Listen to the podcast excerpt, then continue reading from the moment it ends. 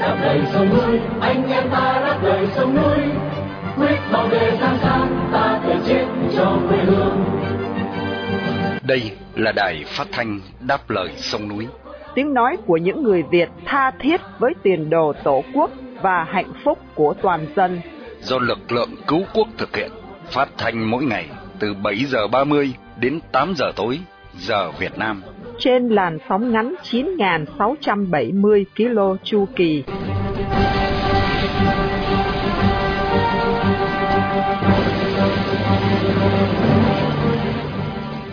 Mỹ Linh xin kính chào quý thính giả. Trong buổi phát thanh hôm nay, Chủ nhật ngày 17 tháng 9 năm 2023 và là buổi phát thanh lần thứ 4509 của Đài Đáp Lời Sông Núi. Sau phần tóm lược những tin quan trọng trong ngày, mời quý thính giả theo dõi tiết mục Việt Nam tuần qua. Giữa chương trình là phần nói với người Cộng sản và sau cùng là nhạc tuyển Đáp Lời Sông Núi. Đặc biệt chương trình phát thanh hôm nay được sự bảo trợ của Tổ chức Phục hưng Việt Nam, chi bộ Bắc California, trong danh sách lịch vàng 365 ngày năm 2023, đồng thời để vinh danh anh Nguyễn Chí Vững, một người Việt yêu nước đang bị giam cầm trong ngục tù Cộng sản. Sau đây, mời quý thính giả theo dõi bản tin tóm lược với Khánh Ngọc và Nguyên Khải.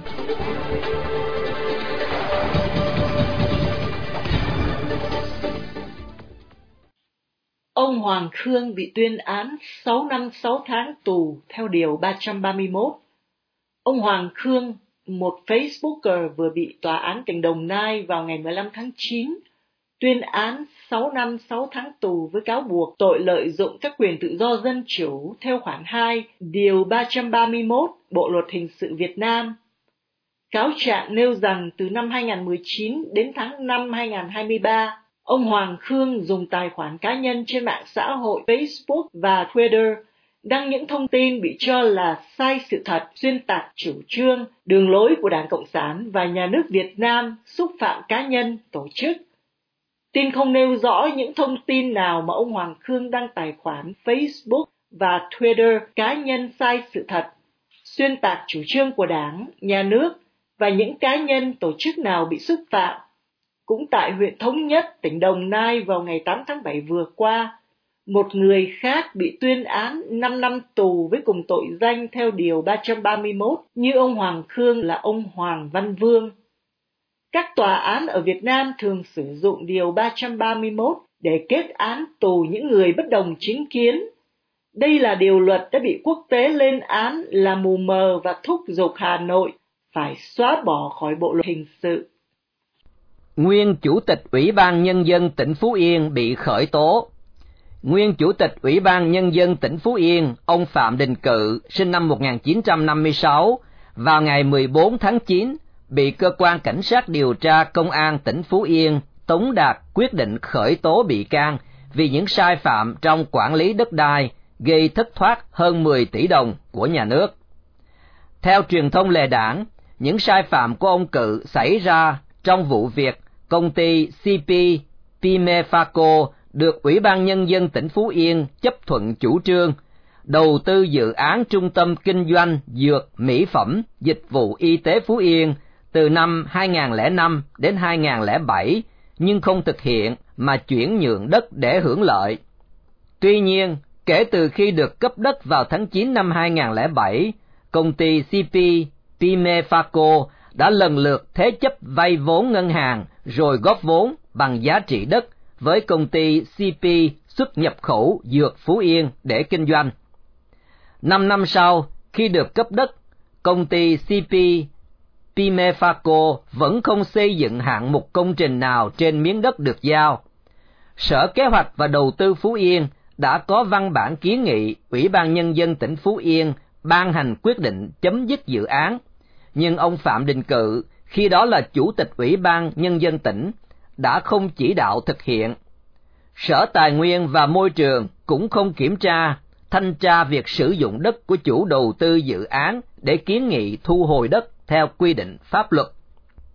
Không những thế, vào tháng 11 năm 2012, ông Đỗ Duy Vinh, Giám đốc Sở Tài chính vẫn ký văn bản tham mưu đề xuất để ông Phạm Đình Cự ký thông báo cho phép công ty bán toàn bộ thửa đất tại dự án cho ngân hàng Vietcombank với giá 16 tỷ đồng để tổ chức tín dụng này xây dựng trụ sở làm việc trong thời hạn 50 năm.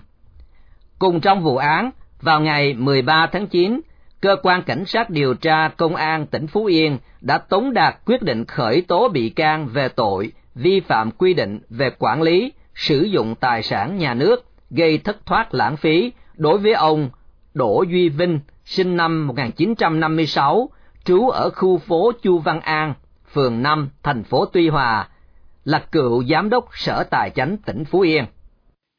Nga phủ nhận Ukraine chiếm lại được làng Andriivka gần Bakhmut. Nga vừa bác bỏ tuyên bố của Ukraine về việc chiếm lại làng Andriivka bị tàn phá ở miền đông, một bước tiếp theo trên đường tiến đến thành phố Bakhmut. Andriivka nằm ở phía nam Bakhmut, phần lớn đã bị tàn phá, một khu vực chủ yếu mang tính biểu tượng mà lực lượng Nga đã chiếm giữ vào tháng 5 sau trận chiến khốc liệt và dài nhất kể từ cuộc xâm lược toàn diện của Moscow nhắm vào Ukraine vào tháng 2 năm 2022. Bộ Tổng tham mưu Ukraine hôm thứ Sáu cũng báo cáo thành công một phần gần Kleskivka, cũng ở phía nam Bakhmut. Ông Pita, lãnh đạo đảng tiến lên của Thái Lan từ chức. Ông Pita Limcha Roenbret hôm 15 tháng 9 đã từ chức lãnh đạo của đảng tiến lên của Thái Lan, vài tháng sau khi đưa đảng này đến chiến thắng ngoạn mục trong cuộc tổng tuyển cử với cương lĩnh cải cách chống các định chế vốn đe dọa đảo lộn hiện trạng chính trị. Giành được sự ủng hộ mạnh mẽ ở các đô thị và của giới trẻ, đảng Tiến lên đã bất ngờ thắng lớn trong cuộc bầu cử hồi tháng 5 khi họ đè bẹp các đảng phái được quân đội và giới bảo hoàng kỳ cựu hậu thuẫn. Đảng Tiến lên hiện đại diện cho phần lớn phe đối lập trong quốc hội và vẫn sẽ giữ ảnh hưởng chính trị đáng kể sau khi giành được đa số ghế trong và xung quanh thủ đô Bangkok và giành lấy các trung tâm đô thị quan trọng và một số thành trì bảo thủ. Ông Pita, 43 tuổi, tốt nghiệp Harvard, bị quốc hội bác bỏ hai lần tranh cử chức thủ tướng do các thượng nghị sĩ được quân đội hậu thuẫn ngăn cản đảng tiến lên vì đảng này có kế hoạch bãi bỏ luật khi quân.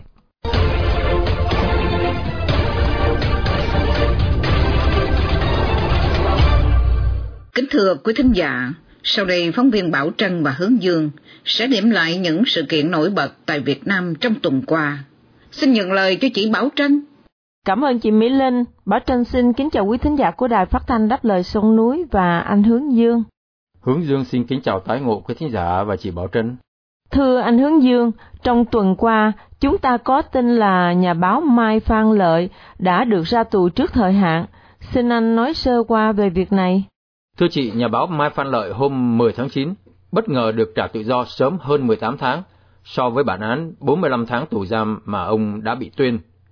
Ông Lợi, Chủ tịch Hội đồng Khoa học của Trung tâm Truyền thông Giáo dục Cộng đồng, viết tắt là MEC, và là một uh, trong những nhà hoạt động môi trường nổi tiếng, được uh, ra tù chỉ một ngày trước chuyến thăm Việt Nam của Tổng thống Mỹ Joe Biden. Việc ông Lợi được trả tự do nằm ngoài mọi dự đoán của giới hoạt động nhân quyền và bất ngờ đối với chính uh, gia đình ông. Sáng ngày 10 tháng 9, ông Lợi được công an trại giam số 5 thành à, Thanh Hóa trở về nhà riêng tại nhà à, tại Hà Nội.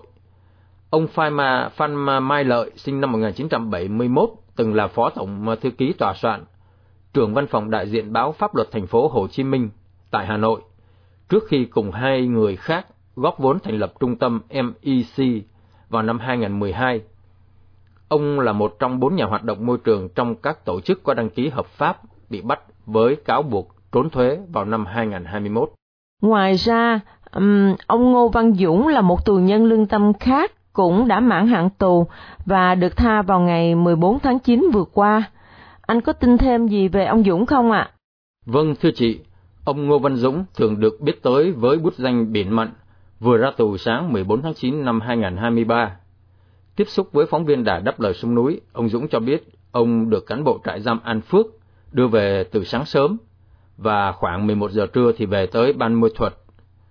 Trước khi về nhà, cai tù à, trại giam đưa ông tới chính quyền xã để bàn giao vì ông còn hai năm quản chế theo phán quyết của tòa án à, Thành Hồ. Ông Dũng là thành viên nhóm phổ biến hiến pháp, bị bắt ngày 4 tháng 9 năm 2018 cùng với 8 người khác khi tham gia và kêu gọi người dân xuống đường biểu tình chống dự luật đặc khu và luật an ninh mạng. Năm 2020, ông và 7 thành viên khác của nhóm hiến pháp bị kết tội phá rối an ninh theo điều 118 của Bộ luật hình sự. Họ bị kết án tổng cộng hơn 40 năm tù giam. Riêng ông bị án 5 năm tù giam và 2 năm quản chế. 6 trong số 8 người à, hiện đã ra tù. Hai người bị kết án nặng nhất là bà Nguyễn Thị Ngọc Hạnh, 8 năm tù giam và bà Hoàng Thu Vang, 7 năm. Hiện à, vẫn đang bị giam cầm. Một thành viên khác là ông Lê Quý Lộc mới ra tù hôm 8 tháng 9. Trong lúc có hai tù nhân lương tâm được tha trong tuần này, tuy nhiên lại có tin là một người khác, ông Nguyễn Minh Sơn sẽ ra tòa vào ngày 20 tháng 9 tới đây. Xin anh nói thêm về việc này. Thưa chị, sáng ngày 20 tháng 9 năm 2023, Tòa án Hà Nội sẽ mở phiên xét xử sơ thẩm đối với ông Nguyễn Minh Sơn, một Facebooker đối kháng và hiện đang bị giam giữ tại à, nhà tù Hỏa Lò. Ông Sơn 61 tuổi, bị bắt ngày 28 tháng 9 năm 2022 với cáo buộc tuyên truyền chống nhà nước Cộng hòa xã hội chủ nghĩa Việt Nam. Ông Sơn là người thường xuyên tham gia các cuộc biểu tình ôn hòa chống hành vi xâm lược của tàu cộng, cũng như có mặt tại nhiều sự kiện tưởng niệm các chiến sĩ bảo vệ Tổ quốc, hoặc tham gia quan sát các phiên tòa xét xử những người bất đồng chính kiến.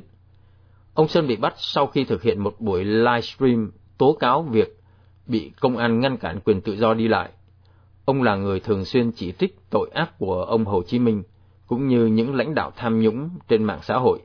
Chuyên mục Việt Nam tuần qua đến đây tạm chấm dứt. Bảo Trân xin kính chào quý thính giả của Đài Phát thanh Đáp lời sông núi. Chào anh Hướng Dương. Hẹn gặp lại tuần sau. Hướng Dương cũng xin kính chào tạm biệt quý thính giả và chị Bảo Trân. Xin hẹn vào Chủ nhật tuần tới cũng trong chuyên mục Việt Nam tuần qua.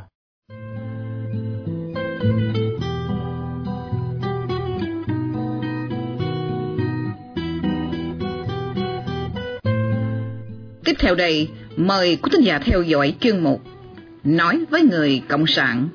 Đây là diễn đàn để trình bày với các đảng viên Đảng Cộng sản Việt Nam, đặc biệt những người đang phục vụ trong guồng máy công an và bộ đội của chế độ hiện hành. Nói với người Cộng sản do tiếng văn biên soạn qua sự trình bày của Hoàng Ân. Thưa quý vị đảng viên Cộng sản lâu năm cùng các bạn công an bộ đội thân mến. Năm 1997, sau nhiều năm trì hoãn vì lo ngại, bọn chóc bu Hà Nội đã quyết định lập các đường truyền Internet nối thẳng với thế giới. Trước đó, điều làm chúng lo ngại nhất là Internet sẽ mang đến cho dân chúng các thông tin sự thật, làm lộ tẩy bản chất gian trá, bất chính, độc ác của chế độ Hồ Tàu. Nhưng nếu không nối Internet với thế giới, tình thế của bọn chúng còn nguy hiểm hơn vì thiếu Internet, kinh tế không cải thiện sẽ khiến dân chúng tức giận và nổi loạn. Cũng giống như Đại hội 6 với quyết định với cái gọi là đổi mới mà thực chất chỉ là để cho dân chúng được quay trở lại tự buôn bán, tự trồng cấy theo ý muốn và năng lực của mình bọn chấp bu đều toan tính trước hết cho lợi ích cầm quyền cao nhất của chúng. Tuy nhiên, tất cả những quyết định có tính cởi mở một cách cưỡng bách đó đều đã mang lại những hệ quả tích cực cho xã hội và nhân dân ta ngoài sự mong muốn của bọn chóp bu. Nhờ có Internet, dân ta đã dần dần biết đến những giá trị cao quý thiết thực như dân chủ, nhân quyền, tự do, Internet đã cho dân ta thấy các cuộc chiến cứu nước do đảng Hồ Tàu phát động chỉ là các thủ đoạn dùng máu của dân để tôn tạo cho quyền lực độc tài của đảng. Với nền kinh tế chuyển sang mô hình tự do, người dân đã tự thoát khỏi cảnh đói kém quanh năm và nhiều người đã trở nên giàu có. Những thay đổi đó đã tự sinh ra một lớp người khát khao đòi hỏi tự do dân chủ, dù họ tự biết rõ rằng họ sẽ phải đối mặt với đảng Hồ Tàu, vì đây không phải là những điều đảng Hồ Tàu mong muốn. Bất chấp nguy hiểm và mất mát cho bản thân, gia đình, những người đó đã dấn thân, đã hành động vì họ đã hiểu ra rằng một cuộc sống dù đầy đủ về vật chất mà không có tự do, không có dân chủ thì chỉ là một cuộc đời của loài thú vật. Đúng như họ dự đoán, đảng Hồ Tàu đã ra tay trấn áp nhằm dập tắt các khát khao cao thượng của người dân. Thưa anh chị em và quý vị, trong số lớp người thức tỉnh can đảm đáng kính trọng đó, chúng ta nên nhớ đến hai cái tên có tính đại diện hiện nay. Trí thức doanh nhân thành đạt Trần Huỳnh Duy Thức đang chịu án 16 năm tù và gia đình nông dân Cấn Thị Theo với cả ba mẹ con đều đang ở trong tù. Vào ngày 10 và 11 vừa qua tại Hà Nội, tất cả bọn chóc bu đảng Hồ Tàu đều không giấu được sự mừng rỡ hân hoan đón chào nồng nhiệt Tổng thống Hoa Kỳ Joe Biden tới thăm Việt Nam. Tên đảng trưởng Nguyễn Phú Trọng không chỉ thân trinh đứng ra chủ trì lễ đón tiếp mà còn công khai tỏ thái độ nịnh bợ ông Tổng thống Hoa Kỳ. Thưa anh chị em và quý vị, giống như các sự kiện tôi vừa nêu, cuộc đón tiếp Tổng thống Joe Biden tại Hà Nội cũng là dấu chỉ cho thấy bọn chấp bu đảng Hồ Tàu đã và đang ở trong tình trạng cảm thấy bị đe dọa. Bọn chúng thấy cần phải mở một lối thoát cho sự bế tắc của chúng trước khi quá muộn. Nói cách khác, quyền lực của đảng Hồ Tàu đang bị thách thức do bối cảnh quốc tế đã thay đổi. Như chúng ta đã trao đổi trong các chuyên mục trước, quan thầy Bắc Kinh của đảng Hồ Tàu không chỉ bị cô lập, bị bao vây tứ phía trên trường quốc tế, mà sức mạnh kinh tế của Bắc Kinh đang ngày càng tỏ ra suy nhược. Những biến động này có thể dễ dàng làm cho quan thầy Bắc Kinh manh động, hung hăng hơn với các nước láng giềng như Việt Nam, nhằm mục đích ổn định chính trị nội bộ. Nếu kịch bản này xảy ra, và nếu bọn chóc bu Hà Nội không đối phó được với các cuộc tấn công của Bắc Kinh, sẽ đồng nghĩa với việc tiêu tan quyền lực của đảng Hồ Tàu, vì dân ta không thể chấp nhận một chính quyền hèn yếu, thiếu khả năng phòng bị, chống ngoại xâm. Đây là một truyền thống có tính cố hữu, đã ăn vào máu dân tộc ta từ hàng ngàn năm qua. Viễn cảnh tâm tối đó đã đẩy bọn chóc bu đảng Hồ Tàu phải chọn quyết định nâng cấp quan hệ với Hoa Kỳ bất chấp các lo ngại cố hữu về nền dân chủ Hoa Kỳ. Vì vậy, chuyến thăm vừa qua của Tổng thống Hoa Kỳ Joe Biden đã khiến toàn bộ bọn chóc bu đảng Hồ Tàu đều hân hoan mừng rỡ ra mặt, nhưng sự kiện này cũng gây cho nhiều người Việt Nam lầm tưởng về đảng Hồ Tàu, cho rằng bọn chóc bu đã có tiến bộ. Không, hoàn toàn không, thưa anh chị em và quý vị.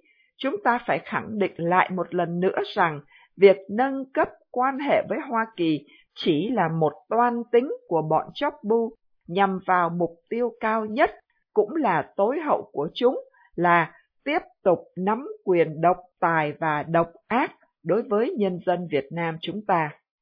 Đến đây, Hoàng Ân cùng Tiến Văn xin tạm biệt và hẹn gặp lại quý vị cùng anh chị em trong chuyên mục tuần tới.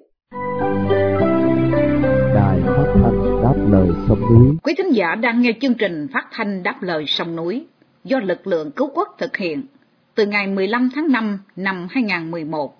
Thính giả khắp nơi có thể nghe chương trình phát thanh trên YouTube, Facebook và website radio đáp lời sông núi viết tắt.com. Thính giả tại Hoa Kỳ có thể nghe đài qua số điện thoại 1 425 585 1550 hoặc 1 605 781 9802. Nhìn non sông ta tới tìm quê hương bề vời, người thanh niên Việt Nam ngẩn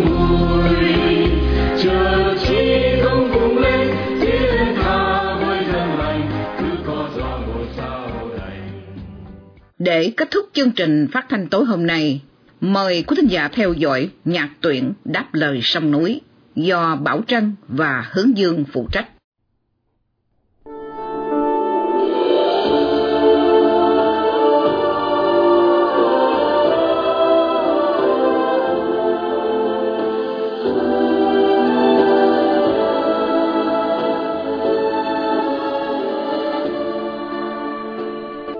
Nhạc tuyển đáp lời sông núi Con có một tổ quốc, tên gọi Việt Nam. Một nước Việt Nam, một dân tộc Việt Nam, một tâm hồn Việt Nam, một văn hóa và truyền thống Việt Nam. Đất tuy hẹp nhưng chí lớn, nước tuy nhỏ mà vang danh. Đó là lời tâm tình của cố Hồng Y Nguyễn Văn Thuận, người đã nói lên tình yêu thương lòng khắc khoải nhớ về quê hương tổ quốc. Bài hát như một lời nhắc nhở thống thiết, hãy yêu tổ quốc Việt Nam, hãy cùng nhau bảo vệ tổ quốc Việt Nam. Hãy nắm chặt tay nhau, đứng lên, nối tiếp ông cha ta, giữ gìn trọn vẹn non sông Việt Nam yêu dấu. Cúi xin ơn trên, xoa dịu nỗi đớn đau, uất hận mà cả dân tộc Việt đang phải gánh chịu sau cái ngày mà họ gọi là giải phóng và cũng xin nguyện cầu cho Tổ quốc Việt Nam mãi mãi trường tồn. Con có một Tổ quốc tên gọi Việt Nam. Nhạc phẩm Con có một Tổ quốc, lời của Cố Hồng Y Francisco Xavier Nguyễn Văn Thuận do nhạc sĩ Huy Cầm phổ nhạc được trình bày qua giọng hát điêu luyện đầy cảm xúc của nam ca sĩ Thế Sơn, một trong những ca sĩ luôn nặng lòng với quê hương, dân tộc trích trong SBTN Official YouTube. Kính mời quý thính giả cùng thưởng thức.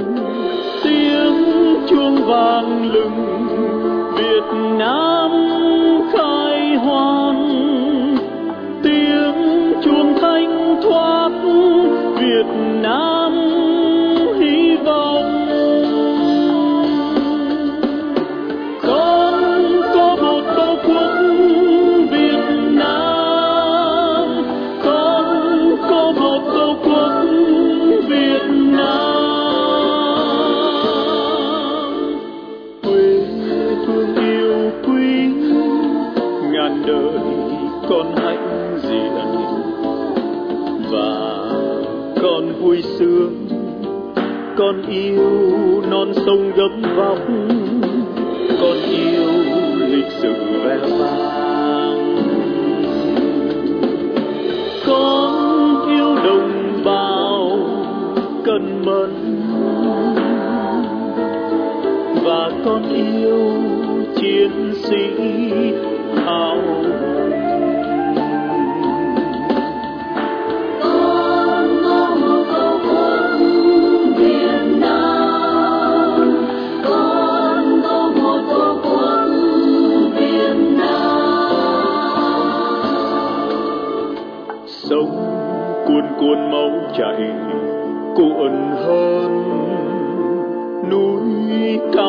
xương chất cao hơn. Đất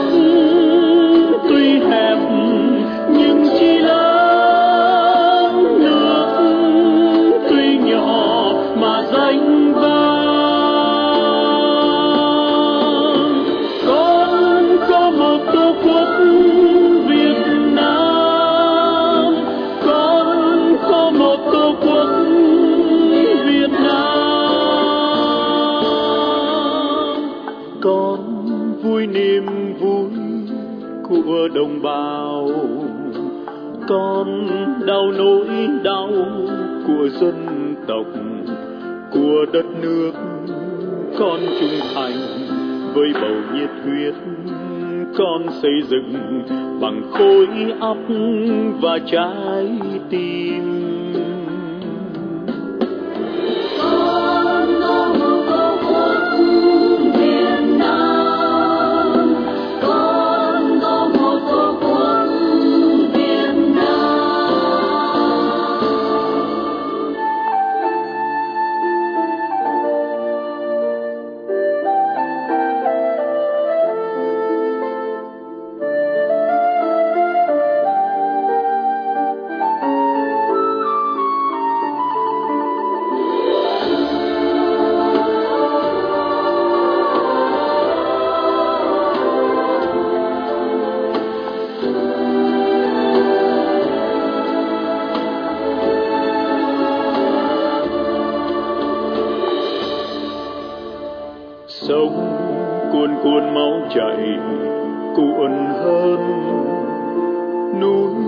Cao cao xương chất cao hơn. Đất tuy hẹp nhưng chỉ lớn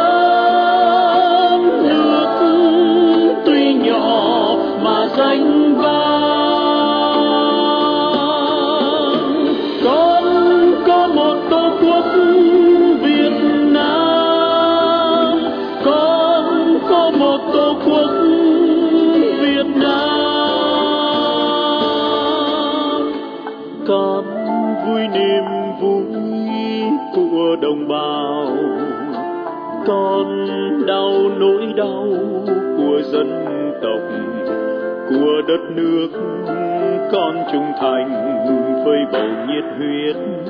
Con xây dựng bằng khối óc và trái tim.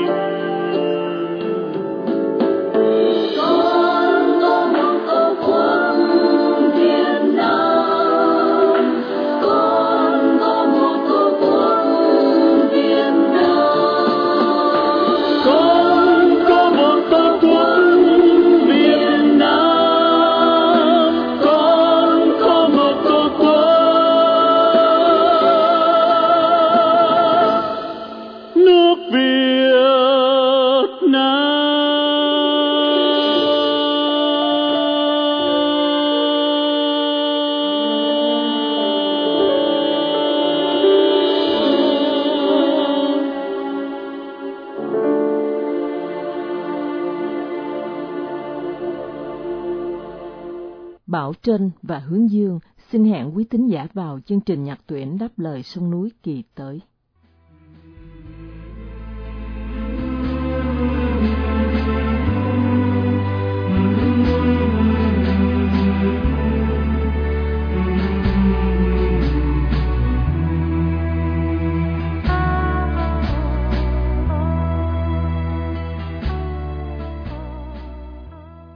Khi chia tay trong buổi phát thanh tối nay, mời quý thính giả cùng đài đáp lời sông núi, nhớ đến anh Nguyễn Chí Vững, sinh năm 1981, bị bắt ngày 23 tháng 4 năm 2019 với bản án 6 năm tù giam.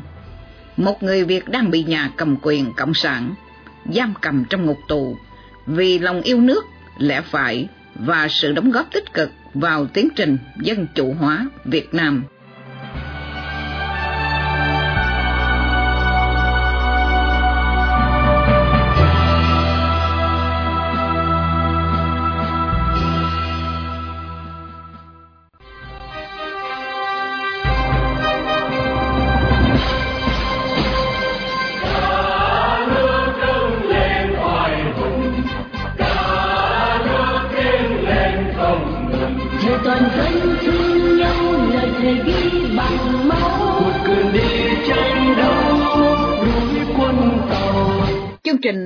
Đáp lời sông núi hôm nay đến đây là chấm dứt.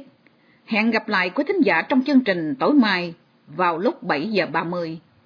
Mọi ý kiến và thắc mắc xin liên lạc với ban biên tập của đài phát thanh đáp lời sông núi tại địa chỉ liên lạc chấm đáp lời sông núi viết tắt a còng gmail.com hoặc địa chỉ tại Hoa Kỳ Radio đáp lời sông núi PO Box 612882, San Jose, California 95161, điện thoại 408 663 9860. Chi phí điều hành đài phát thanh đáp lời sông núi do đồng hương đóng góp, ủng hộ tài chánh xin ghi đáp lời sông núi và gửi về địa chỉ của đài hoặc qua PayPal trong website radio đáp lời sông núi viết tắt.com. Đóng góp tài chánh được miễn trừ thuế lợi tức. Cảm ơn quý thính giả đã theo dõi chương trình. Chúc quý vị một đêm thật bình an. Xin mến chào, tạm biệt.